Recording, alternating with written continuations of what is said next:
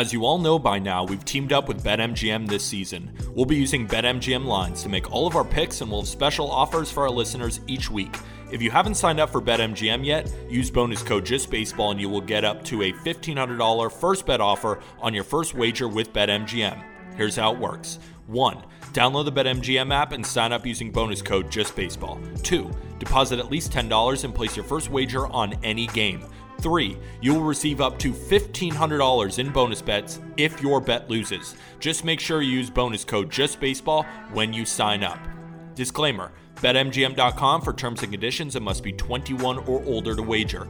U.S. promotional offers not available in D.C., New York, or Ontario. Gambling problem? Call 1 800 Gambler in Colorado, D.C., Illinois, Indiana, Kansas, Louisiana, Maryland, Mississippi, New Jersey, Nevada, Ohio, Pennsylvania, Tennessee, Virginia, West Virginia, and Wyoming. Call 877 8 HOPE NY or text HOPE NY to 467 369 in New York. Call 1 800 NEXT STEP in Arizona, 1 800 327 5050 in Massachusetts, 1 800 BETS OFF in Iowa, and 1 800 270 7117 for confidential help in Michigan, in partnership with Kansas Crossing Casino and Hotel. Don't forget, if you haven't signed up for BetMGM yet, use bonus code JustBaseball and get your $1,500 first bet offer today.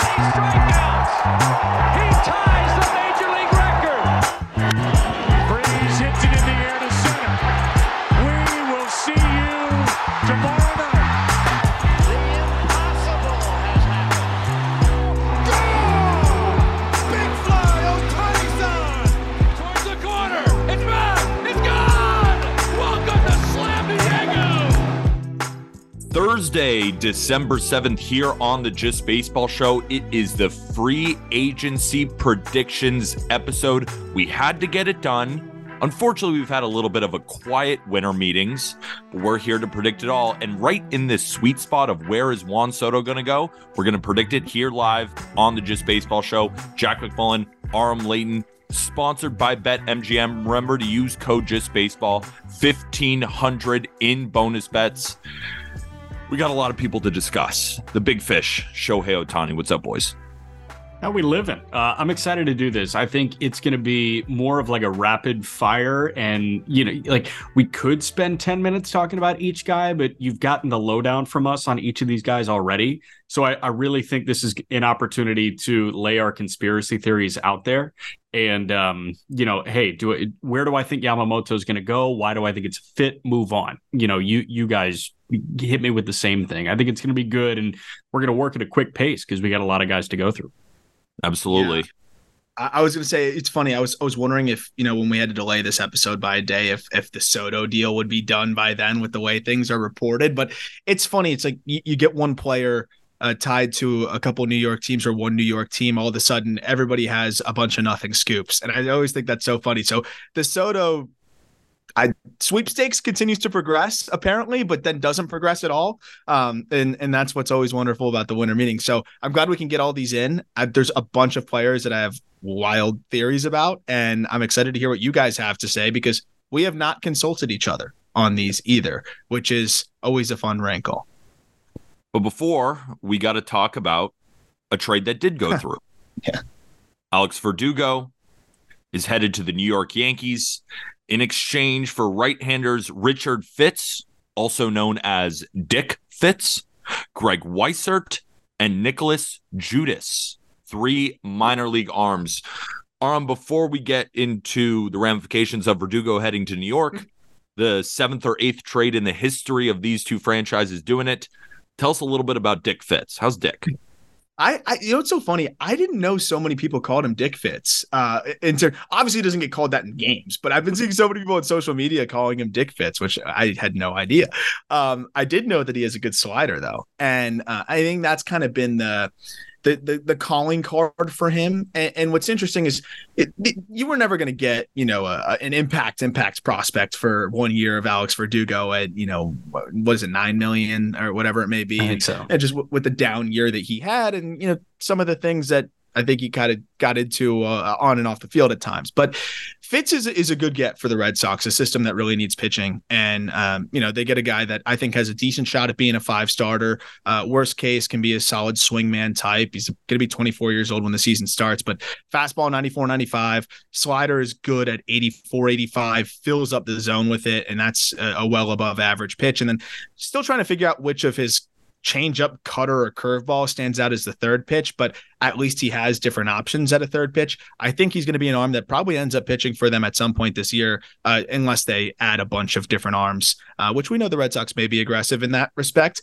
Then six foot eight project that they also added in there. Um, I don't think he's pitched at all. So if you can't find the Fangraphs page, that's why. And Weissert, obviously, uh, nasty slider, iffy command. Uh, didn't quite come together for him at the big league level, but he's got some good stuff um, if it can come together and be a relief piece for for the Red Sox. And the Yankees get Alex Verdugo. Now, Alex Verdugo has an interesting relationship here um, at Just Baseball. Uh, there's a lot of Red Sox fans um, that work for Just Baseball, and they were very high on Alex Verdugo. And some other of us, you know, me being a Yankee fan, Aram being a, a born hater, uh, was against Alex Verdugo. And it was more about the fact that we have a corner outfielder hitting 10 to 15 home runs, not really stealing many bags, plays all right defense. But how impactful will Alex Verdugo be for the New York Yankees in 2024? You can look on a positive side and say, well, the relationship didn't seem that great between Verdugo and the Red Sox. Maybe going crosstown rivals, maybe he wants to stick it to the Red Sox. It's also a contract year for an Alex Verdugo. Is this one of the year where he's 28 years old and he bottles all of that up and ends up being a really good season? Sure.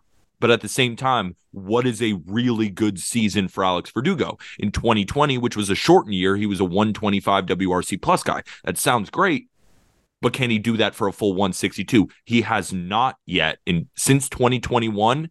Him and Andrew Benintendi, 102 and 103 WRC plus. That's the type of hitter that Verdugo has been. And Verdugo, if you have a 102 WRC plus guys, right, you're 2% above league average hitter and you play great defense, it's a pretty good outfielder. But he doesn't. He plays okay defense in a corner and could not stick in center. So I thought when the trade first went down, I was a little bit upset. I don't love Alex Verdugo, but I'm okay having him on our team if it means that they are going to make more moves. Will they include him in a deal for Juan Soto? The Padres want to remain competitive. They're still going to need an outfielder, but now we're hearing reports that Verdugo will not be included, that he is a part of the Yankees outfield future. And when I go through the roster resource and we talk about some of the top prospects that are coming up with the Yankees, guys who we've already seen like Everson Pereira, but then what about Spencer Jones coming up? Right? It's a year, but they have just so much outfield depth. They're picking up Oscar Gonzalez. They still have Oswaldo Cabrera, right? You still have Stanton. You still have the Martian. There's only three outfield spots here. And outfield depth is not a problem right? But there's only so many spots to fill, Jack. So, a couple things here. Um, Alex Verdugo is better than Oscar Gonzalez. Alex Verdugo is better than Everson Pereira for a full year. Spencer Jones is probably not going to debut this year. I odds of him debuting this year, arm five percent. He'd have to go. He'd have to go nuclear. Yeah, five. Right, very slim. Yeah, yeah. So Dominguez is hurt. Like Dominguez has a torn ACL. So UCL. It, UCL. UCL. Yeah, sorry. Um, I, I would just not I would not let anybody that's in the fold right now stop you from, you know, thinking about Verdugo as a starting outfielder because Alex Verdugo is a starting outfielder in Major League Baseball. Is he a good one? Yeah. Yeah. Yes. Um, but like, is he a great one? No this was just the Benintendi deal all over again for for a for a greater return, I'd say, because you get a year of Verdugo, you got two months of Benintendi for Chandler Champlain, T.J. Sikkema, Beck Way, so pitching depth. Here you get a year of Verdugo for Fitts, Weissert, and Judice, which is pitching depth, two bullpen arms, but a starter and a and a better one than any of those three that went to Kansas City that was the name Judice, six foot eight. That's the six foot eight project that I was referring to. I couldn't pull the name off the top of my head there. Thank you for that. But yeah, it's that's it's it seems like a little bit better of a package. But Beck Way at the time, was kind of on the Richard Fitts track. He was looking pretty good and just hasn't, you know, quite put it together to the same degree. I think Fitts is better uh, than any of those guys included, but it's it's pretty close. It's almost exactly the same kind of deal that we saw. So, you know, I don't think the Yankees are going to miss any of these guys. I think it's just very funny that Verdugo ends up being the guy that comes over. I will say the one thing that the last thing I'll say on this is that to Peter's point on the depth situation, or just I think kind of just where these at bats get allocated in a world with, where Juan Soto gets acquired, right? Let's say they get Juan Soto. You've got the Martian eventually coming back. It's not going to be out that long. You're hoping that he'll be back at some point, you know, relatively early in the season. So you have Judge and center, Verdugo in in left, and or Soto or and right, and Soto in in the other corner. Um, Stanton DHing as long as he's healthy. Um, but then what do you do when Dominguez comes back? And you, you know, how, how I, I, guess they're assuming that Stanton's hurt by then. I, I don't know. I was going to say Brian Cashman did say this offseason that he wanted to add two left-handed outfielders. That was his big point. He's to. I'm thinking you're saying like I want lefties. Do they want why outfield though? Because I want to give an opportunity to a guy like Everson Pereira, right? Like if we have the depth there, you know, you still have Estevan Florial, who every single time he comes up to the big leagues just never performs, but then goes back down to AAA and becomes Babe Ruth down there. But there is something there, right? So I am a little bit confused why we're trading pitching depth in order to get more outfield when it seems that the Yankees have an influx of outfield. Now, let me ask you, as I, I, want to tap into your Yankee fandom here. You say you want to give Pereira a shot. He got 27 games. What about those 27 games inspired you to give him an extended look on a team that has World Series aspirations?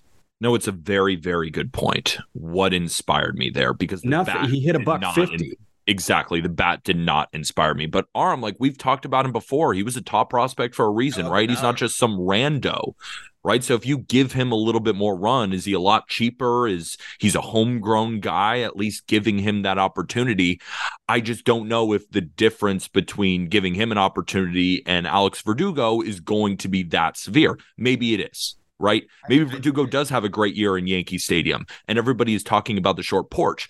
But on Baseball Savant, you can see how many home runs a guy would hit in each individual ballpark. He hit 13 home runs last year, and everyone's talking about the short porch, right? You might think that's 20. Nope, 12. It was even less, right? He's a 45% ground ball rate, so he's not a guy exactly. that's going to like totally benefit from it. I will say too, it, it, it's I think it's really them trying to up that bottom line, um, which is fine. Yeah, where I get it. You, are plugging in these young guys; they could be a, a black hole uh, uh, of offensive production. You know, at the very least, you're going to get league average offense from Verdugo. You're hoping you're going to get more, and, and you're hoping that contract year, all the things that you said, you know, work in their favor. But yeah, you know, at the very least, you're getting a something close to league average production, and you know that that's something that the Yankees kind of needed last year not a bad point. Jack, you have any follow ups on this one? Overall, I think it was a fine trade. If I'm the Red yeah. Sox, I'm pretty happy with the return, right?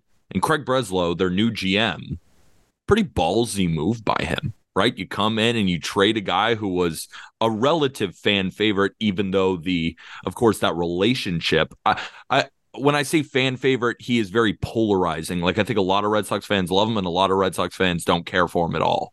Um, but it was a big move, right? You come in, you're a new GM, and you're trading a guy who it looks as if he could be a part of the future. He was the main piece in the Mookie Betts deal, but it's clear that they want to move on to some of their younger prospects in the outfield, like Ceddanne Rafaela, and then of course the emergence of Jarren Duran. So let's just quickly touch on the Red Sox side of it. Well, um, yeah, go ahead.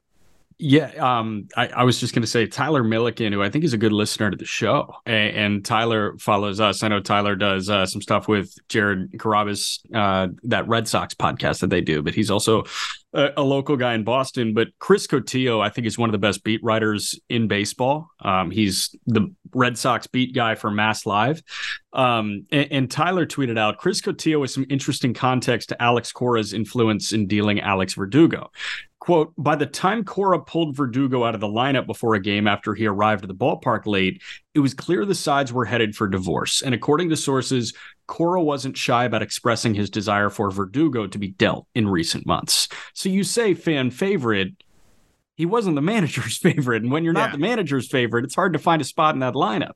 I know, but he he's he's got that exciting personality, Yeah. right? Like, um, Yeah, I was but even an talking to my exciting personality with an 100 OPS plus, what does that give you? I'm just saying, I think he was a fan favorite. That's all I'm saying. I think I- I fans would went to the to know. ballpark and enjoyed Alex Verdugo. I would love to know where Red Sox fans finished with him because I know they they loved him, but where where you know where were they at by the time? Now they're probably going to hate him, but yeah, I, Yeah. I'd love to see the arc there. I think by the time he was getting benched and not hustling and things like that, I, I do think he kind of left some fans with a with a bad taste in their mouth, and uh, hopefully he you know feels a little bit re- revitalized and, and a new new I guess a change of scenery there. And I will say. Jarren Duran's emergence, some of these other pieces, uh, you know, Ceddanne Rafaela actually looking pretty good through spurts. I think they feel pretty good about their outfield situation, and you know we're happy to move off of of Verdugo and probably allocate some of that money that they saved to you know go get somebody because we know they're they're planning on spending, which we're going to get to right now. It's also fascinating too. Last point. Of course, he's not a Manny Ramirez. He's not a David Ortiz. He's not a great hitter that Yankee fans hated, but there is an element of when the Yankees play the Red Sox, Yankee fans do not like Alex Verdugo. Like there have been plenty of clips of Alex Verdugo screaming at Yankee fans, plenty, right in the stands. Like there's that rivalry there. And then for him to come over to the New York Yankees, it's going to take Yankee fans, I think, a little bit of time to hmm. adjust to Alex Verdugo. And the thing is why I'm interested to see how the first couple of months go. If he is already quote unquote a hated player just because he was on the rival team and had an edge to him, and then he struggles, how are Yankee fans going to take that? Because they don't normally take things like that all that well. No not at all. So it, it'll be interesting. A lot of pressure for him. A lot of pressure for him. Let's start free agency predictions. I'm going to go through the guys that we're going to talk about. Of course, Shohei Ohtani, ever heard of him? Yoshinobu Yamamoto, Cody Bellinger, Matt Chapman, Jung Hoo Lee coming over from the KBO, Blake Snell, Jordan Montgomery, Marcus Stroman, Josh Hader, Shota Imanaga, and then we're also going to go through some trade candidates: Juan Soto, Dylan Cease, Corbin Burnes, Tyler Glasnow, Randy Arozarena, and Isaac Paredes. But before we get to that, a quick break.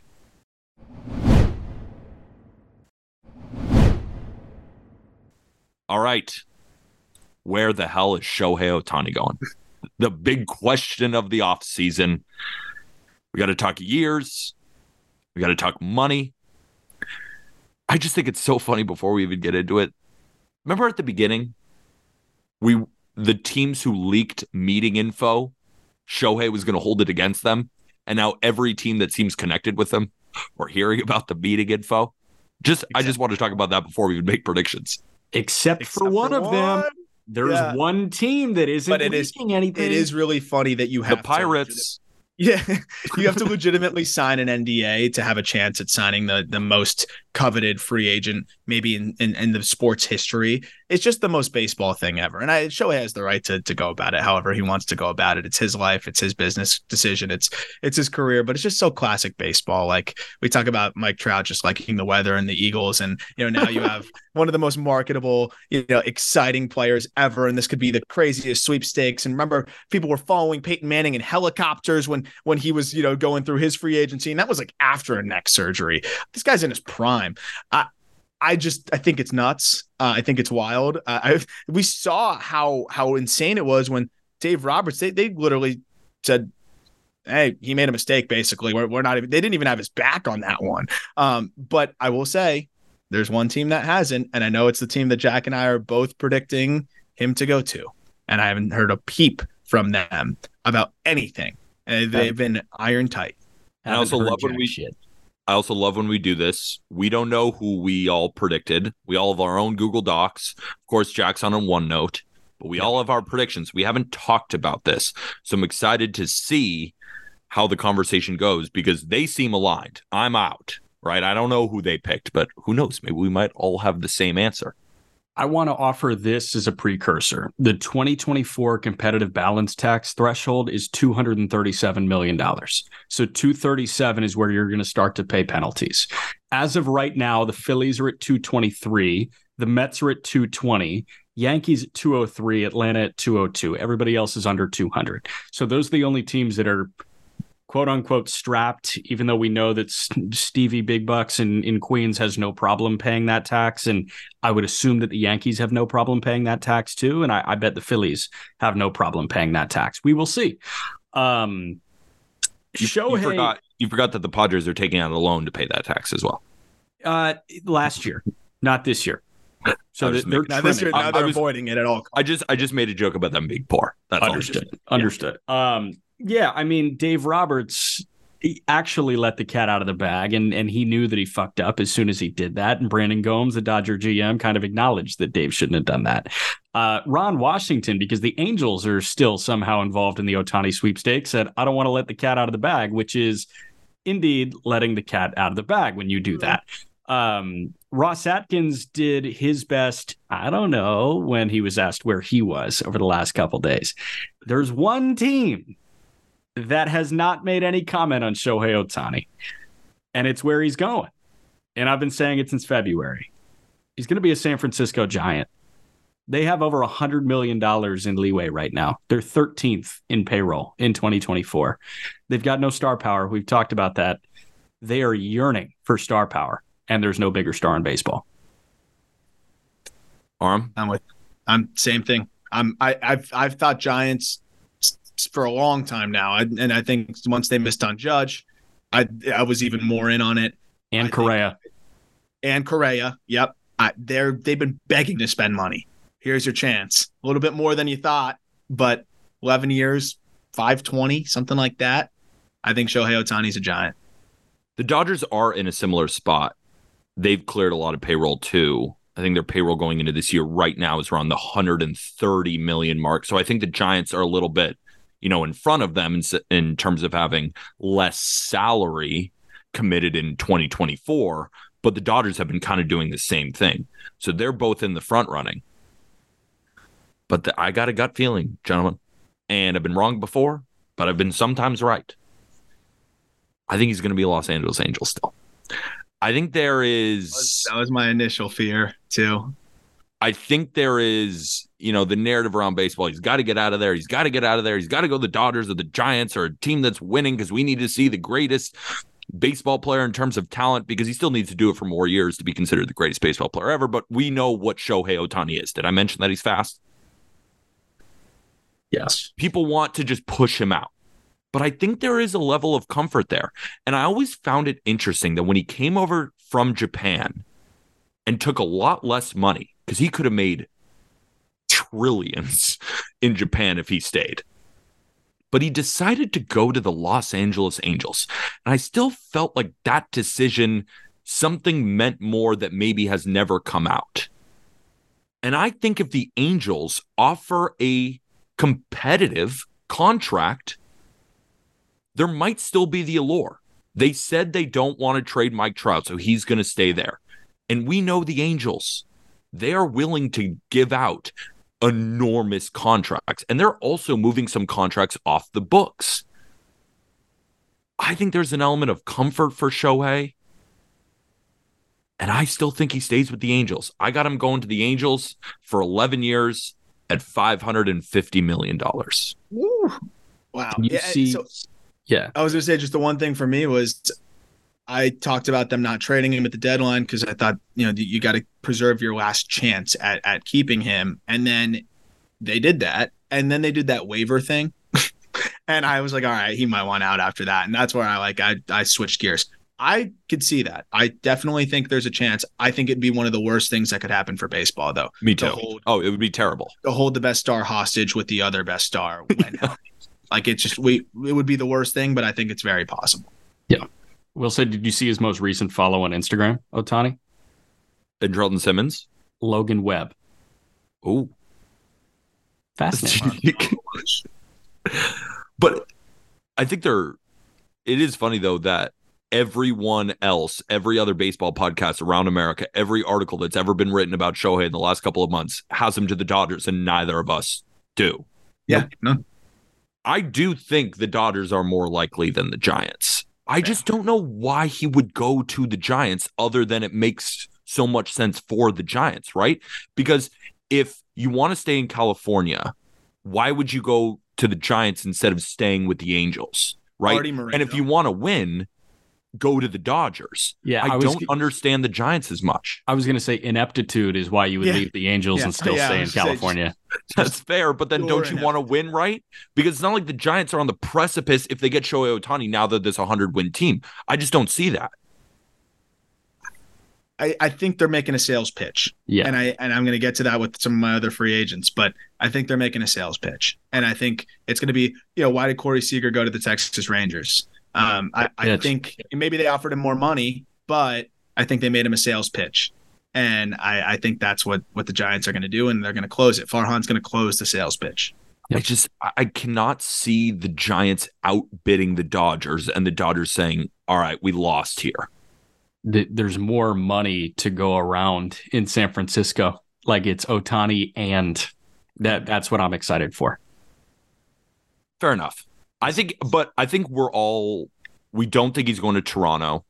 No. we don't think he's going to Chicago, and we don't think he's going to New York. I think we're all on the same page of, I we think he stays in California. It's just which California team does he choose? Yep. Mm-hmm. Yoshinobu Yamamoto, the big gun. When I was researching like what type of contract prediction I wanted to give him, I was like, holy shit, he's going to get way more than I even thought. Mm-hmm. Aaron Nola at 30 years old, seven years, $172 million. Gerrit Cole signed a nine year, $324 million deal at 29 years old. Now, Gerrit Cole, I understand. He's going to get more money than Yoshinobu Yamamoto. He is not proven, right? He has not thrown a pitch in Major League Baseball. But you could argue he is the greatest pitcher ever to come out of the NPB. His stuff is incredible. And he showed it on the big stage in the World Baseball Classic. And something that a lot of free agent pitchers never get to do is be a free agent at 25 years old, right in the prime, right? No real injury concerns. Also, since the start of 2021, 144 ERA in three years. He wins, you know, the Japanese Cy Young every single year. He seems to just be a rocket ship heading for Major League Baseball. We can mock him to a ton of different teams, but I really want to talk about what type of contract we see him getting first, because realistically, he could go to any team that needs starting pitching. Every team is doing their due diligence.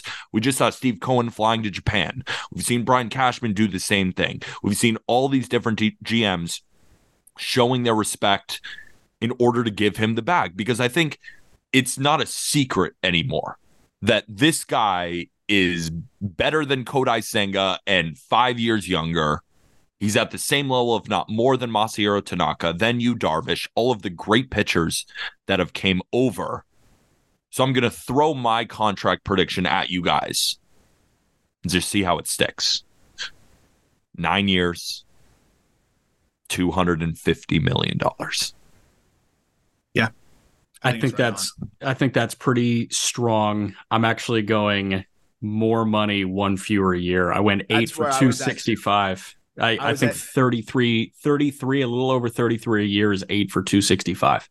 Yeah, I was at like eight for 240, but it's like roughly around the same range of like I, I could see it going any of the you know that's within shouting distance there, and um, I think a lot of teams are going to be willing to do that too. So Oh, yeah. it's really going to be his choice of where he wants to play.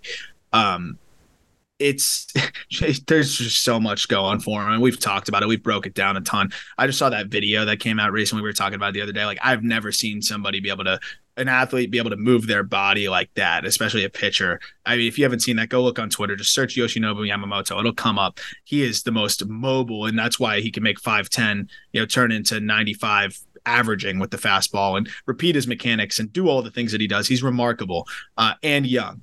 So yeah, I think it's it's around 250 million, give or take a year. You know, I, I, that's I'm I'm with you there. Aram, I really wanted to ask you que- this question because we haven't really talked about it. And I know he's 25, so it doesn't really match up that well. But you're making a top 100 list, the best in the business. Where would you put Yamamoto if you were to compare him to a Jackson Holliday? One. Yep. That's the kind It's of a guy. great question. We actually, I, I, I think we, ta- I talked about it on the call up because it was like, it started to break my brain. And I was like, no, no, no, that's not going to break my brain. I love Jackson Holliday. He's the clear number one prospect for me in, in affiliated baseball. But Jackson Holliday hits the open market right now. He ain't getting 250 million. When I asked you on the call up, you did say two behind Holiday. Yeah, changed my mind. Changed my mind. Why did you change your mind? I I think we finished that piece. I the more I dive into it, I mean, we you have a guy that's perennially going to be a top 10 pitcher, I think, as long as he's healthy, maybe better than that in the game. You can't teach uh, the depth of his arsenal. You can't teach the mechanics, uh, being able to repeat it the way that he does. Yeah. I always I hate pitchers when it comes to prospect rankings, right? I, I just will always put them lower for obvious reasons because I think that's how teams value it. But this is a different scenario. Um, it's like he's been dominating AAA or do- basically better than AAA for eight straight years with unbelievable stuff. And yeah, for me, yeah, the more I've thought about it, he'd be number one, and I think pretty pretty comfortably. And then he goes to the World Baseball Classic and looks like a complete rocket ship. Um, so where's he going? So here's where I now go. I don't think Shohei is going to go to the Giants, but I think Yamamoto does. I think that's their big signing. When I look at the Giants, I look at Logan Webb and then Anthony DeSclafani, Ross Stripling. They need pitching, I think, almost more than they need offense, especially pulling up Patrick Bailey from last year. I feel like when you look at the Giants system outside of Kyle Harrison, it's a lot of offensive pieces that are going to be coming up for them. While I'm sure, and we're going to talk about more bats going over to them, I think this is the big fish, right? The Japanese guy coming over. It does always seem like they want to stay on the West Coast. Maybe he's different, right? There's a lot of other teams that are going to be involved. Maybe he goes to New York, right? Kodai Senga went to the New York Mets. Masahiro Tanaka went to the Yankees. Hideki Matsui. There have been plenty of Japanese players that have gone east, but I think the Giants, when they miss out on Ohtani, are going to be that team that says, give us Yamamoto. This is where we're going to spend the money. And then Giants fans can say, all we need is a few offensive pieces because next year we're going Logan Webb, Yamamoto, and then we could potentially add more, which we'll get to later. So I have Yamamoto going to the Giants. So it's been pretty well reported that Yamamoto would prefer to play with another Japanese player. And, that was kind of my hangup with the Dodgers because I've got Shohei going to the Giants and I was like, oh, he would be a great Dodger. Then they go get the best pitcher on the market maybe not the case. Like I think the Dodgers should be considered here, especially if they don't get Ohtani. But I've been doing my my best to read about the friendships that he has with other Japanese players. And it seems like he and Senga were not friends. And Senga has tried to kind of forge a friendship in the last year or two. So I like that. Uh, but apparently he's tight with Masataka Yoshida, which no, is interesting. And apparently he's somewhat tight with Seiya Suzuki. Um, I still go with the Mets because I think Steve flew over there and said, "Hey, we're going to give you eight for two sixty five. Say no, and I kill you." And uh, I think that's what Yamamoto's doing. It could just be that Steve Cohen's like, "Yeah, I know you don't really like Senga, but do you like forty million extra?" And he's like, "Yeah, Senga and I could be friends, and, and they could be boys." I don't know. That's just what I've read on Twitter, man. Like I'm all about the NPB friendship gossip circles. I know it's like I've read those reports too, Jack. I just it's hard for me to believe that he's going to stare down the barrel of these two hundred million dollar contracts and be like, you know what, I'd rather play with my boys. I just, but like money talks. Two twenty with just, it, two twenty with a boy versus two sixty with no boys. I don't know. I think I might take two sixty with no boys. I I got I got Boston. Um, mm. I thought you were going to say Red Sox. I was like, damn it. So I've got him going to Boston because you know Boston did kind of kick the tires on on Ohtani reportedly. I think you know they probably got priced out a little bit, and he probably wasn't the most desired location for him. And I think they're they're eager to spend money. They need pitching bad, and uh, I think this is a spot that they do it. It's a guy that's going to be able to be you know their ace for the next eight years. Um, so I, I really like the idea of being able to go get him. You have sale coming off the book, so you can backload the deal a little bit if you know the Fenway Group wants to continue to prioritize Liverpool. Uh, I, I just I feel like Boston's a really good fit for him, and he has the Yoshida familiarity, and I think this is going to be the big spend that they make to try to expedite this, you know, this push to get back to the top of the AL East. I like that one. I was deciding between the Giants and the Red Sox too. And I think the Mets is a good one as well because it could just be Steve Cohen's world and we're all living in it, right? Kind of is. But the thing is, Jack, do you put any stock in the transition year? that this is not going to be the year that they spend big. The 2025 is more their window. That's why I had the Mets on the outside looking in. I was really deciding between the Giants and the Red Sox, and I just went with the Giants. No, I, I don't really place any stock in it because if we've learned anything about the Mets, 2024 is going to eat them alive and they're going to do everything in their power to compete in 2025. And if I'm signing a pitcher to an eight year deal, he has to be okay with being around 500 in the first year. Has to be. It's very fair. Um, you got any final points on that before we move on? No, that's all I got. Cody Bellinger. Uh, this guy is the most interesting free agent I think on the market outside of, of course, Shohei Ohtani and maybe Yamamoto, but in terms of offensive piece, because Cody Bellinger had an all world year last year, but there have been a couple of seasons where he was below replacement level and a team like the Los Angeles Dodgers that brings in every free agent and fixes them decided he wasn't worth fixing. Scott Boras commented on this. Um, he told Bob Nightingale of USA Today, and I quote, he was hurt, plain and simple. He had surgery, and the Dodgers asked him to play with a 35% strength deficiency. And then with COVID, he was deprived of the expert medical treatment. He didn't have the shoulder strength. He's now fully back. Quick reaction to those comments before we get to predictions, Aram. Yeah, that's that's some that's some Boras posturing if I've ever heard it. I look, he figured it out. He found. I'm sure that another year removed from the shoulder issue helped.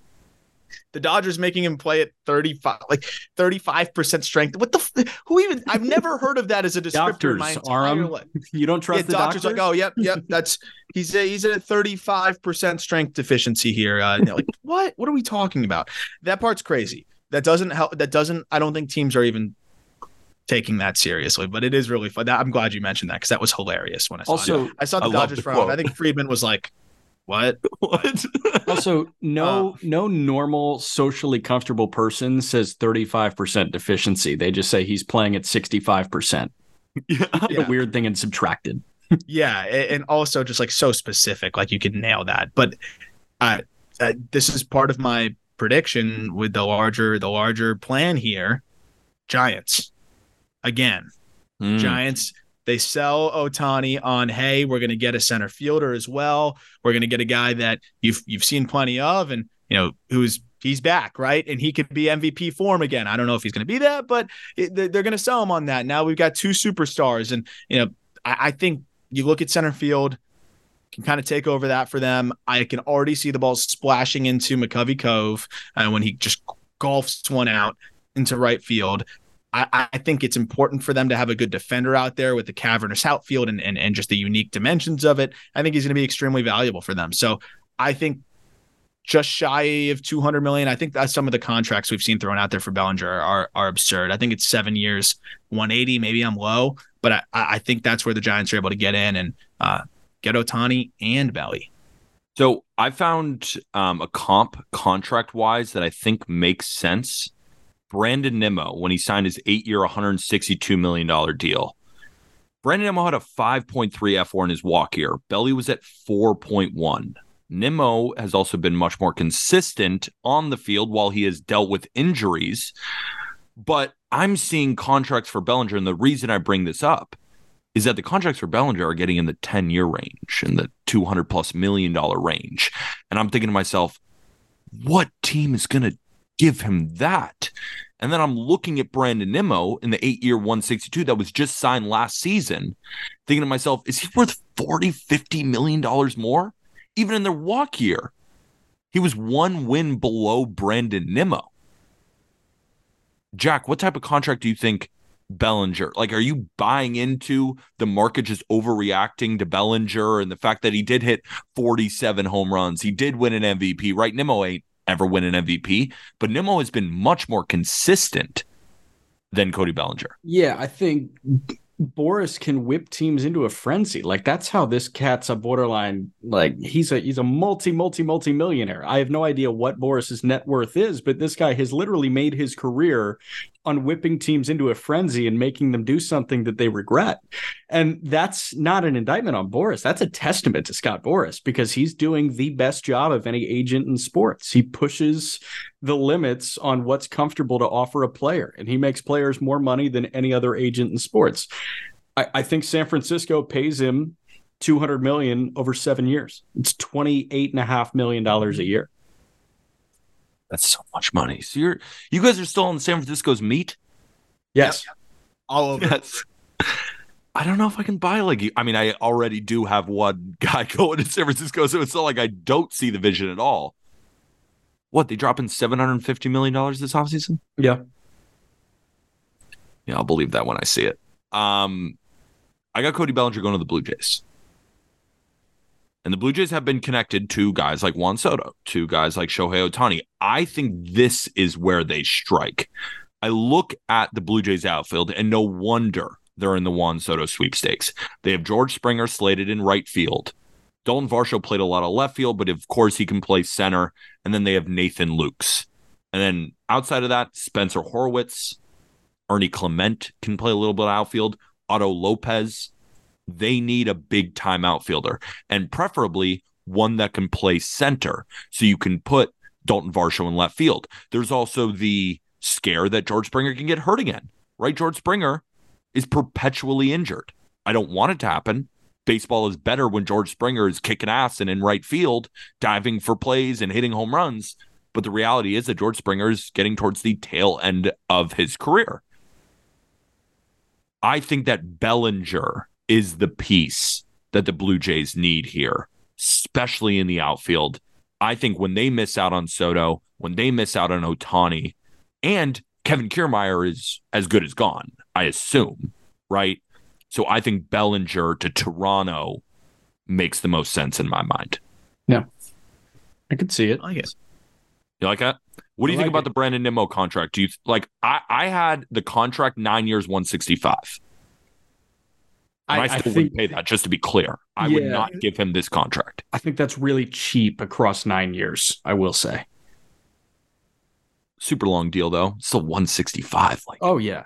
like yeah no but you might be right it might be cheap i guess i'm more thinking i kind of factored in more my opinion on it rather than a sound prediction of what i'd give him and you know i am who i am sometimes you know i'm biased um should we top mac chapman this one's Yes. And and it's good that we knocked out, I, I think, the three big fish so we can just go rapid fire through these guys. Yeah, absolutely.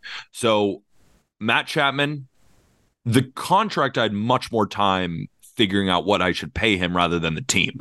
I mean, the Chicago Cubs is just like, Yeah. I think the most obvious answer for Matt Chapman. They need a third baseman. That infield defense, you go Chapman, Swanson, Hoerner. You could put me at first base. Like that infield defense is going to be already elite. It was already great, but you add one of the best third basemen defensively, one of the best defensive shortstops, one of the best defensive second basemen. And Matt Chapman is going to give you much more production than the Wisdoms did, than who is now slated Nick Madrigal. Matt Chapman to the Cubs. Did any of you guys have another one? I feel like we didn't even talk, but That's it's all I like, had. oh shit, it has to be I the had- Cubs. I had Chapman to the Cubs too. I, I just can't really find a better fit than that. I was thinking the Diamondbacks, but then of course they traded for Eugenio Suarez, so it's now it's just. I think we're waiting on the Cubs contract value.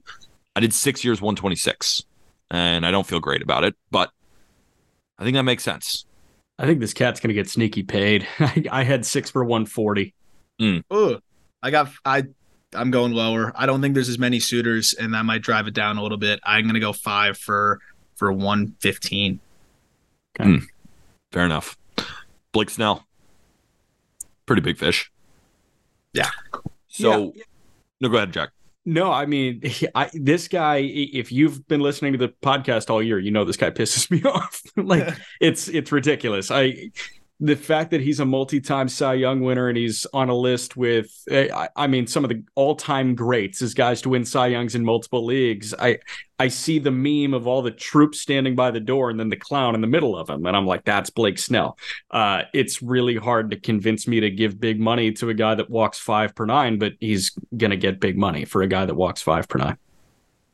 I hope in like 10 to 15 years, when Blake Snell's name appears on the ballot, we have a vote and Jack like has to vote for Blake Snell to get in the Hall of Fame when he's a three-time Cy Young Award winner when he wins one next year too. Can't do it. Guy won the Cy Young when he led the National League in walks issued. I can't do that. Some team's still going to pay him. So, Arm, you had Yamamoto going to the Red Sox. I think it's Blake Snell who's going to the Boston Red Sox. They just need the arm. And I feel that the Red Sox, and that's why Yamamoto makes much sense, they can take a little bit of a gamble. Because while the Red Sox, I know it doesn't seem like they have a ton of starting pitching depth, but I think they have enough arms to get through the year if Blake Snell were to go down, were not to be quite as effective. Like Nick Pivetta did take a step up. They still have Brayan Bello. They still have Kutter Crawford. You know, whatever they get from Tanner Houck. And then, of course, you still have, you know, Chris Sale. So I think they can take a little bit of a gamble here and go get Blake Snell. I think that's the arm that makes a lot of sense because, again, outside of Chris Sale, who is, you know, up and down off the IL, they don't have a lefty either. So that's why I thought it was the best fit. Uh, Blake Snell, to the Red Sox. if I didn't have Yamamoto going to the Red Sox, I would have had Snell to the Red Sox. Um, but instead, I got Snell going to the Mariners. He's begging for it. He's absolutely begging for it. The Mariners continue to clear up money, and I think they use that to go get a Snell. And then I think Ryan Divish floated this, which is really funny. Um, he does a great job on the Mariners beat, and I didn't see it until after, uh, after I'd already literally just laid out my entire master plan. Um, and then I guess Divish already had, had talked about it as a potential option. Sign Snell, then trade one of your young arms to go get some position player help, which I will get to later on at the end of this episode here. But yeah, I think Snell for around six years, 170, something around that range. Yeah, I'd seven for 175. So I just added an extra year and five more million dollars to that. I just, I've heard so much about the Mariners thing, and he's from Shorewood, Washington. He's a Washington guy, so it makes sense, right? Relative hometown kid. He wants to pitch there. But the Mariners are salary dumping and they're trading offensive pieces. Like, why are they going to go get another starter? I just I get the you. narrative. Yeah. I just said it. They're going to go then trade one of their young arms and go get impactful bats that could be available. Yeah. No, I get it. I just So- that, no, it's a good master plan. Just didn't really. Yeah, I guess they might do that. So I'm not an NFL guy at all, but I was watching Sunday Night Football a couple weeks ago uh, in Seattle, and Aram Aram texted me was like, "I've got this," you know, like he was like, "Snell to Seattle makes a ton of sense." I was like, "Wait, why? Why do I remember seeing that clip of Mike Tirico saying over Snell, like ringing that bell or whatever they do in Seattle, that he badly wants to play for the Mariners?" I was like, "Why does Mike Tirico know that?" like it was bizarre but i i guess this all just kind of makes sense in the grand scheme and it would be so poetic if two years after they gave robbie ray that deal they give blake snell a deal too i i think those guys are very similar Yeah, I just I can't imagine the Mariners spending huge money on more pitchers. But arm, no, like I said, like I guess that's why it didn't really click with me because I just I still can't imagine them spending all their money again on pitching. But we'll Might see. get weird. It might get weird. Photo gets weird. Dipoto does get very weird. Jack, where you got him going? Uh san diego yeah i think they're dumping a bunch i think he ends up in, back in san diego um I, I think that it's going to be really hard to convince them that michael king and drew thorpe and robbie snelling are all going to be like the starting rotation in 2024. I think that they need to sell their fans on something when they have Machado and Tatis and they just gave Cronenworth an $80 million extension. So I, I think he just goes back. I could very easily see that. Uh, Jordan Montgomery, another pitcher. I, what are you doing? No, I've, I've got I've got a galaxy brain thought, but you go ahead, lay the groundwork. I have also a galaxy brain thought. I didn't really know how to introduce it, so you go ahead. You introduce your galaxy brain. So, uh, a residency in dermatology typically is about three to four years. Um, his wife just started her residency at Boston College. Oh my Montgomery's living in Boston this off season, so she's there for three years. I think Montgomery signs a four-year deal with the Boston Red Sox. I like that galaxy brain a lot. Arm. I got him right back to, to Texas. If it ain't broke, don't fix it. They want to keep him. I think he he wants to stay. that simple for me. Here's my galaxy brain. I think the Arizona Diamondbacks facing the Texas Rangers saw what happened in the World Series that they needed another starter, how dominant he was, the veteran presence there. They just saw him in the World Series and they need a pitcher. And I know they still have Gallen, I know they still have Kelly, and I know the emergence of Brandon Pfaadt, but the offense is pretty squared away at this point. I think you get another pitcher like a Jordan Montgomery, a proven playoff performer. And then you call it an offseason. I got six years, 150 to the Arizona Diamondbacks because I look at the rest of the rotation, right? It's Ryan Nelson, it's Tommy Henry. If you put Jordan Montgomery in there, and then you can gamble on if either one of those guys takes a leap, right? We saw Tommy Henry start to do that last year. That's a real rotation. So I like Jordan Montgomery to the Arizona Diamondbacks. We like it. I like yeah. it. Let's keep moving. Jung Hoo Lee coming over from the KBO. Um, Aram, you've been writing a ton of great stuff on justbaseball.com, of course, about Jung Hoo Lee. Give us a quick primer before we make our predictions. Yeah, I mean, elite bat to ball, uh, good runner, great defender in center field. We'll see how much power, but you know, I think it's a really high floor that a lot of teams are going to be interested in, but also that Mm, per, perhaps limited ceiling might drive down and also coming over from you know the the KBO instead of the NPB could make him a little bit cheaper, which is why I got him go to the Padres after they clear up that Juan Soto money for about five years, seventy five million dollars. Easy, backloaded a little bit. You could get by these next couple years. And I think Lee's a perfect fit for them in center field, and kind of exactly what they need and exactly what they've been looking for. You stole my prediction and my contract value. I literally had five years, 75 to the San no way. because awesome. of that. Like you took the words out of my mouth. So skip my turn. Same exact contract value and team as Aram. Jack, go ahead. Um, I, I was of the thinking that Seattle was going to trade for Juan Soto and Jung Hoo Lee would end up in New York. Now that it hmm. looks like the Yankees are trading for Juan Soto, I've got Jung Hoo Lee going to Seattle. Mm. I think Lee goes to the other team. Of those two, I think Lee just goes to the other team that Soto doesn't. I could see that. They certainly need outfield, especially after trading Jarred Kelenic. Yep. Like they have Julio, Dominic Canzone, and Teoscar's a free agent. Like there's That'd there's space. unbelievable defensive outfield between, uh-huh. and you could give Julio some days off from center field. Like you could, you know, try to. I know he's young, but like it's always nice to get him off their legs a little bit. That would be an unreal defensive outfield. And you need an unreal defensive outfield in T-Mobile. It's a big ballpark. Yeah, absolutely. All right, let's keep moving on. Marcus Stroman I got him going two years 50 to the Twins. And I basically think that they want to get Sonny Gray on a discount, if that makes sense. Right?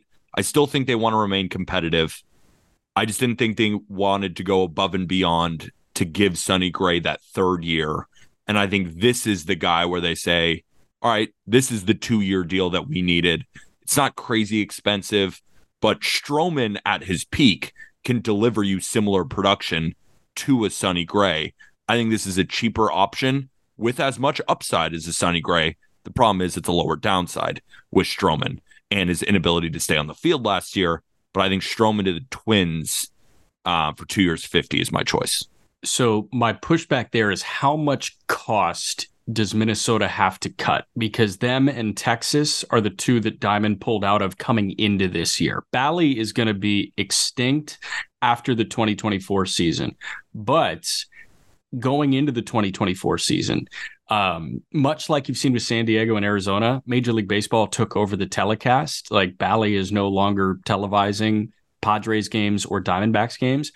Opening day 2024, MLB is going to be producing the telecast of Twins and Rangers games. So they mentioned that they wanted to shed payroll. I don't know how much payroll that means they shed. Uh, having said that, I'm going to another team that has Major League Baseball producing their telecast. I think Stroman makes a ton of sense in Arizona. And I know that you already have a Diamondback. I've got just him in that Diamondbacks rotation. Yeah, I I I read about that too. I just think shedding Gray, obviously, you know, you weren't paying that, but then you're right. you're taking on a Stroman, which is not as expensive. You didn't have to pay for Sonny Gray. But yeah, I think the Diamondbacks make sense. I think the Diamondbacks are going to add a pitcher. It's just about who. Yeah. And Stroman does make sense there. I just feel like the Twins, like their window is still right now, right? They can win this division again. It's not like the Guardians are making big moves. The White Sox aren't piss. The Royals we still need to see, right? And then of course the Tigers, who are a sneaky team, but it's still the Twins division. I think they have to add a starter.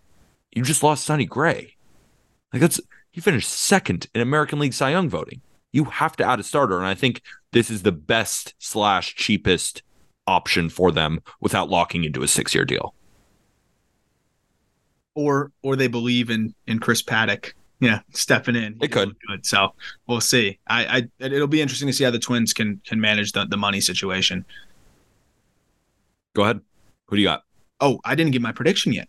Nope. I got give me your Marcus prediction. Stroman to the Reds. Uh, you know. I think they're they're surveying the trade market. I think getting the number two pick in the draft could inspire them to be a little bit more aggressive. But ultimately, you know, I think they have money to spend, and, and this is kind of a sweet spot for them, right? They don't need to go crazy, but they can you know put something together here on like a three year deal.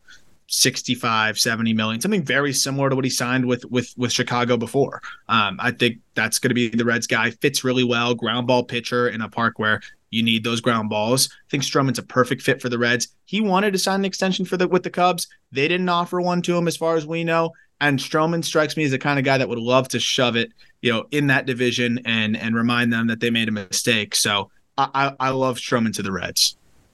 I could definitely see that too. Stroman's going to play for a bunch of National League Central. So teams. many teams. Um, next up, this contract makes me want to vomit, but that's what happens when the market is the market. Josh Hader.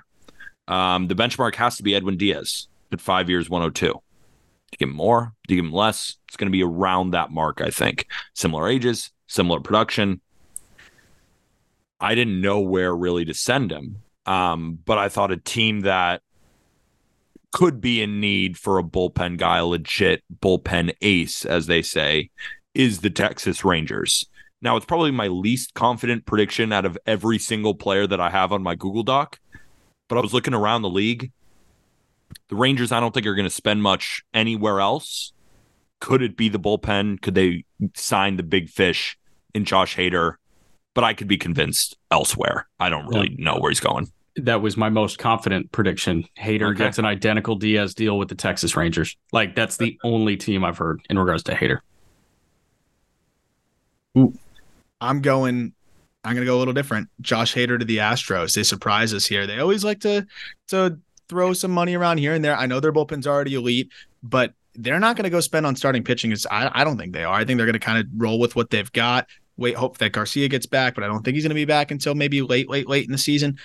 What what I do think makes sense is just building that super pen, and I think I could see them go that route. I I like him similar, maybe a little bit cheaper of a deal over to Houston. Hader's got to have the ninth though. So Abreu for the seventh, Pressly for the eighth, Hader for the ninth. Pressly struggled. Um, and and I you know I thought relative to what we're used to. So I like Hader in the ninth there, and now you have the most lights out bullpen seven, eight, nine that you're going to find. And Abreu's cheap for a little bit. You know, And Hector Neris, man, do they bring him back? Nah, let Neris go.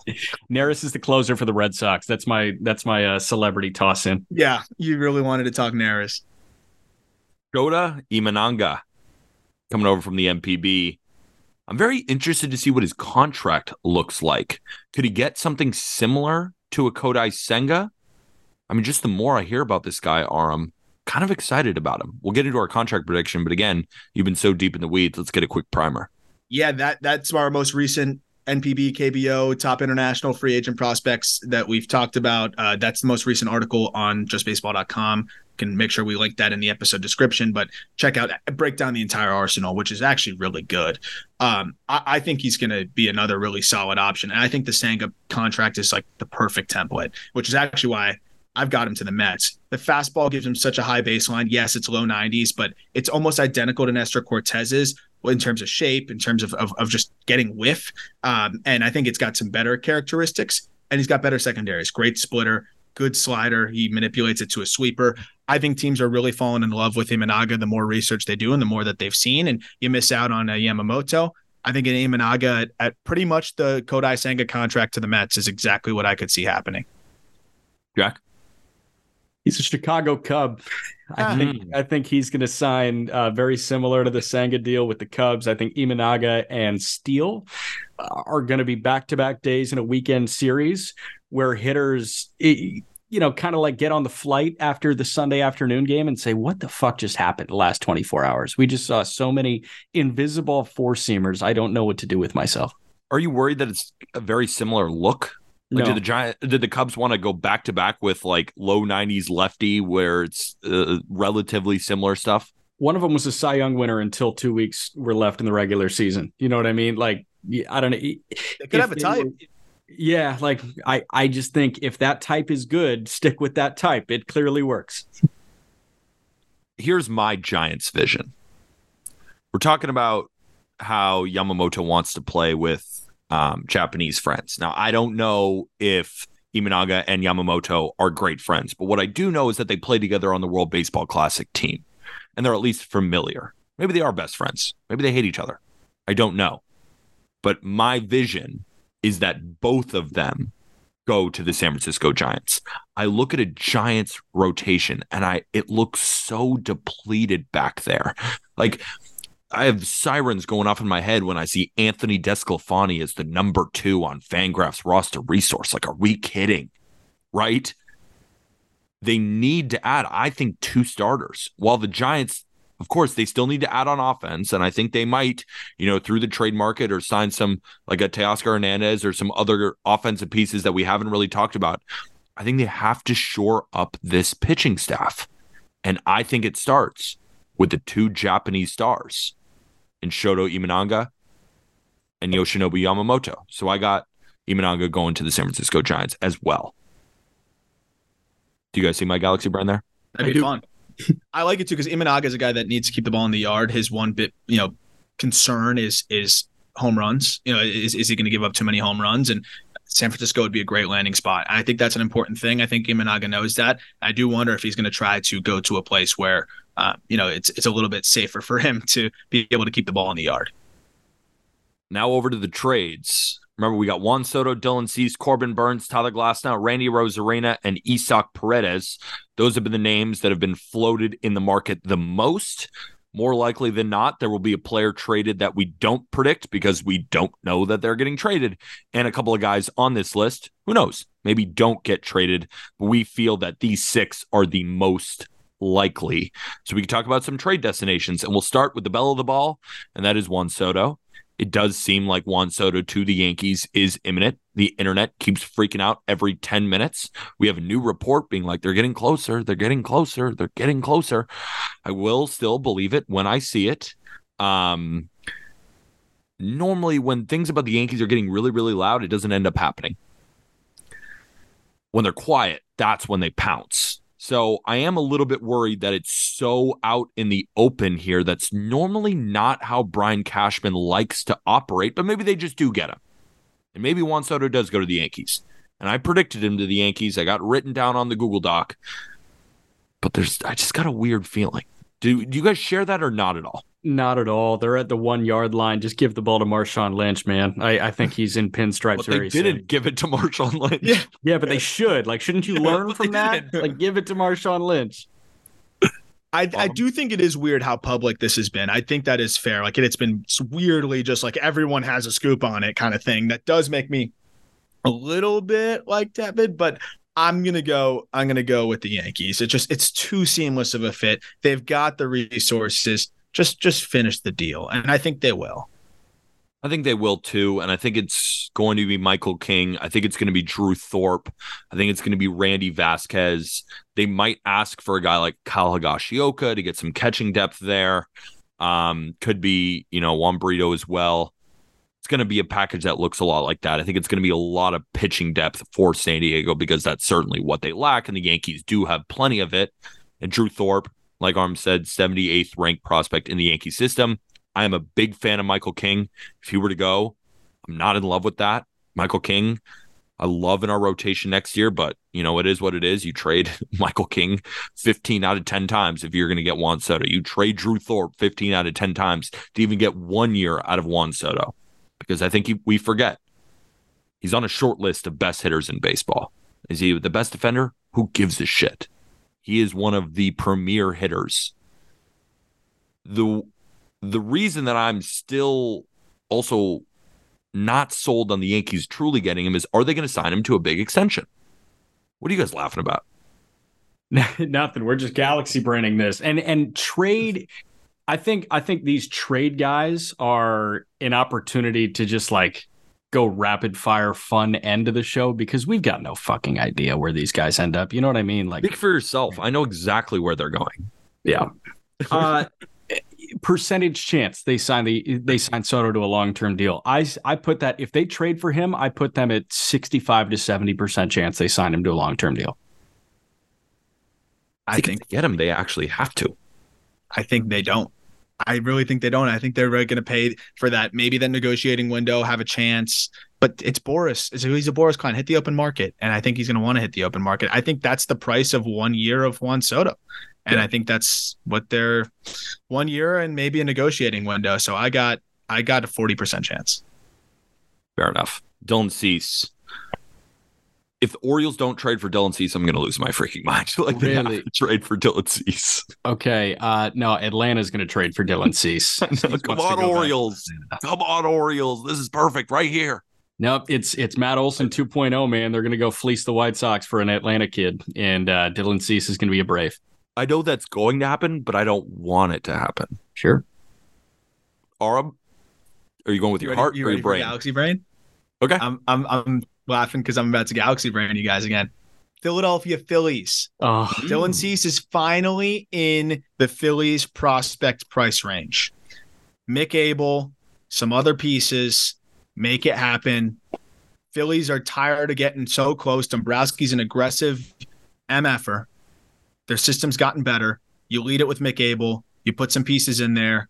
Dylan Cease would be a huge help to this team and just put them over the top potentially. love that. Hmm. I love it. I don't mind that and either. because and because they don't want the Braves to get him. These teams are they're, they're bidding against each other. They're fighting each other in this offseason. And here's another opportunity to do so. I like that. We all have different options. All make relative sense. Corbin Burnes. I I put down a team. I just still don't know if he gets traded. Um, but for the sake of the exercise, I'll say he does get traded. I think this is where the Dodgers pounce. I think this is the team where they miss out on some of these free agents and they say, well, we have just so much prospect depth. We have to make a move here. We need a starter and we need an ace. And that is Corbin Burnes. Yes. Corbin Burnes. I, I, I have Yeah. the same pick. I You would say have the the same same pick? exact pick because I thought Glasnow, and I'm like, why would they want another often injured arm? You know, Yeah. eh, they, they've, they have so much volatility health wise in this rotation. Go get a guy that's been churning out, you know, eh, he's had, he was a little banged up at points, but for the most part, you feel pretty confident that he's going to stay on the field. Um, and, and I think it's a guy that is, is not going to be overly expensive for how good he is compared to some of these other, you know, trades that we've seen in the past that the Dodgers have been willing to make. No brainer for me. I think they don't get some of these free agents for the first time ever. They pounce on the trade market and they go get a Corbin Burnes, as, as Peter said. and Burnes is a California kid. I saw Tom Verducci floated the idea of packaging Burnes and Adames together and bringing the Wisconsin kid Gavin Lux home, which Mm. makes which makes a good bit of sense. My thought went to Corbin Burnes to Baltimore for Joey Ortiz, and then you send Adames elsewhere in a separate deal. It would take more than Joey Ortiz, though. Okay, Joey Ortiz and somebody Whatever. else, Yeah. Some, lower some level guy. It's one year of Burnes, Yeah, It's true. It is one year Burnes. and it's Yeah, six it's years gonna- of Joey Ortiz. It's just like the name Corbin Burnes. Like I feel like you need to give him like nine prospects. 25 year old shortstop prospect. Yeah, it is, it is weird. I'm, I'm very fascinated. I think the return will be more than that, but I don't think it's going to be something crazy. Like it might be Kjerstad. It could. Good. Do they want him I'm though? very interested to see what it looks like. I mean, and the Dodgers are going to have their pick of the litter with those those Orioles prospects, and I'm sure the Orioles would be willing to part with at least one of those guys, one of their main guys, to to get a, a Burnes. I mean, that makes them instantly, you know, one of the more feared teams in baseball. Burnes and Buehler at the top of the rotation for the Dodgers. Sounds pretty good. Um, Tyler Glasnow, another big arm. This is where I think the Cubs pounce. We've heard the reports. Cubs and Reds and Cardinals. It seems like the entire National League Central is interested in Tyler Glasnow, and Christopher Morel has been kind of the name that's starting to be floated as the guy who would maybe head over to Tampa.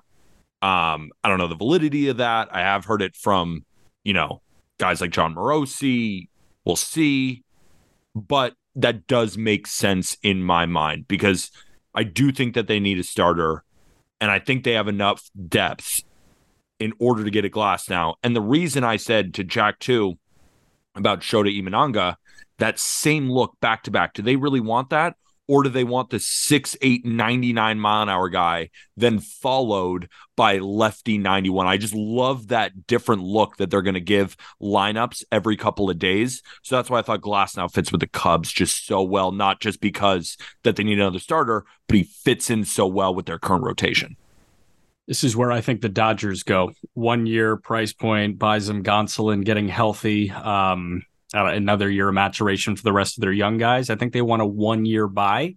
Uh, and I think if Burnes doesn't go to LA, that's where they just push the chips in on Glasnow. Fair. Aram. I think I've had the D backs too dormant here, and I think this is the one splash they make. Um, like that. I, I, think they might make another splash, but I think now that you, you mentioned they took care of third base, this is a, a, move for them where they don't have to commit a massive, massive contract, but they've they've got a decent farm. Go go make a trade for Glasnow. Um, that's a guy that has the potential to you know pair really well with with Zach Gallen at the top of your rotation. Um, and you like what you saw from Pfaadt and things like that. I think Glasnow is a, a great fit for them, and then they can attack free agency next year. Randy Arozarena next up. Um, I think this is how the Mariners solve their outfield woes. Yep. They go get Randy. Um, Randy would be a great personality in Seattle as well. And I think that they are looking for that playoff performer, the guy to kind of put them over the edge there, to give them a little bit of an edge. I think Randy just makes all the sense in the world. The guys on the Marine Layer podcast, definitely go check it out. All Mariners fans on the Just Baseball Network Marine Layer podcast. They were talking about it, and I was like, that makes so much sense. And instead of stealing what they said, definitely go check out that episode on Randy. But I am going to piggyback on what they were saying. I think Randy makes so much sense in Seattle. He's got to stay in Tampa. Like I, I have the Rays. They, yeah, I can't do this, especially with Wander Franco likely not playing another game in Major League Baseball. That's what it seems like, and there's been no news on the Franco front recently. Like I, you have to plan for life without Wander Franco in Tampa. You need one marketable product, and Randy Arozarena is as marketable as they come in Tampa. Yeah, so that's a cop out, and you're a cheater. That's fine. I, I agree. Love that's to fine. have kept him in Tampa. I would have. He's a Marlin. you, you stink for that because I now I'm like I would have kept him in Tampa too. I I'm having him in this in a package deal, so I'm going to give my both my final my my final two answers here. Randy and Paredes going over mm. to hmm. Seattle. Mega deal. Gilbert, whoever you figure it out, which one, whichever one of the starters you want to move goes the other way. Uh, and this is a large mega deal where the Mariners are now a force with yeah. those two guys. I mean, it, it, satisfies two key spots that they needed. We they we see them open up the spot at third. Uh, that outfield will be a lot of fun now. Um, mega deal. Turn that pitching into you know two two really big bats for you. If Jack, tell us why Isaac Paredes is staying in uh, Tampa. No, he's going to Seattle. Like I have Paredes mm. in hmm. Seattle. It, it, has to work like that. So I think that package deal makes a ton of sense. Um, and you can make the price Gilbert. I think Paredes could go for a Hancock and maybe one more. Um, and I would rather get Gilbert and Hancock for Arozarena and Paredes. You know what I mean? So I, I like that thinking more than Randy Stang because that's boring as shit. And I'm sorry, listeners, for doing that to you guys. But um, I think Chapman goes to Seattle or Chicago, and the other goes and trades for Isaac Paredes. That's just how this offseason is going to work. I got one. Isaac Paredes back to the Tigers. Think about this for a second. They might just add a couple of these middling moves, right? And Is they're that starting a middling move. He hit 30 last year. No, I know it's not, but it's not the craziest move on the market, right? It is the last name on our Google Doc, right? It's not Burnes, it's not this. Like it, he's good enough to make the Google Doc, but it's not a crazy move, right? I look at the Tigers and I see a team that there's a window here. I look at a rotation that, you know, they add Kenta Maeda. Of course, I love Skubal. They have Reese Olson. They have Alex Faedo. They have Casey Mize there's enough names there to at least get excited. And when I look at the offense, like there are some guys that I really do like, right? They added Mark Canha. They still got Kerry Carpenter. They still have Spencer Torkelson, of course, and Riley Greene. And like, Javi I assume they want, yeah, I, that's what I was about to say. I assume you want to like get the most out of Javi Baez in this enormous contract. And at third base right now, they have Matt Vierling. He only played 35 games at third base, and he's best used as kind of a utility man. He plays all over the infield. I don't know if they really want him starting at third base every day. So I see a team that, let's say the Twins are strapped for cash and they aren't adding. The White Sox drink their own urine. The Royals, not there yet. And the Guardians just win their 84 games. Could the Tigers make a sneaky run at this? And I think Isaac Paredes, former Tiger, makes a lot of sense here. That'd be fun. I'd like it.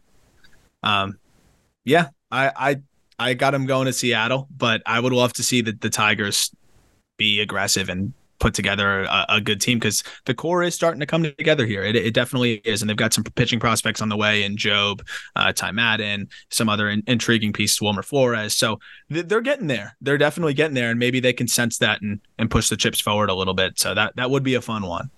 Absolutely. Should we do a quick recap of all of them, or is that going to take too long to just list all of them out? I, I we'll have a graphic for that. I think. I think that's fair. So that was the free agency predictions episode. Luckily, while we were recording, Juan Soto has not been traded yet. So we got it right in the lick of time. But as we all know, Juan Soto will probably be, be traded as you're hearing this. And then, of course, we will have an episode come Friday to break it all down. But maybe he doesn't get traded. So we'll see. Hopefully, everybody enjoyed this episode of the Just Baseball Show. That's Jack. That's Aram. I'm Peter. Get yourself some Just Baseball merch. Rate and review five stars on Spotify and Apple Podcasts, and hit the damn subscribe button. It's red. It's free. Hit it. Hit it. Hit it. So much more content on there. Aram just posted a video, Arizona Fall League stuff. We have more profiles coming out about these Japanese players. We're going to have more short form content. And of course, you can watch all of these podcasts on YouTube. And again, get yourself some Just Baseball merch. I'm rocking the athletic tee. I literally wear this every day. This is the most comfortable t shirt I own. I freaking love it. Get yours in the Just Baseball merch store. We will be back tomorrow. And with that, thank you, everybody.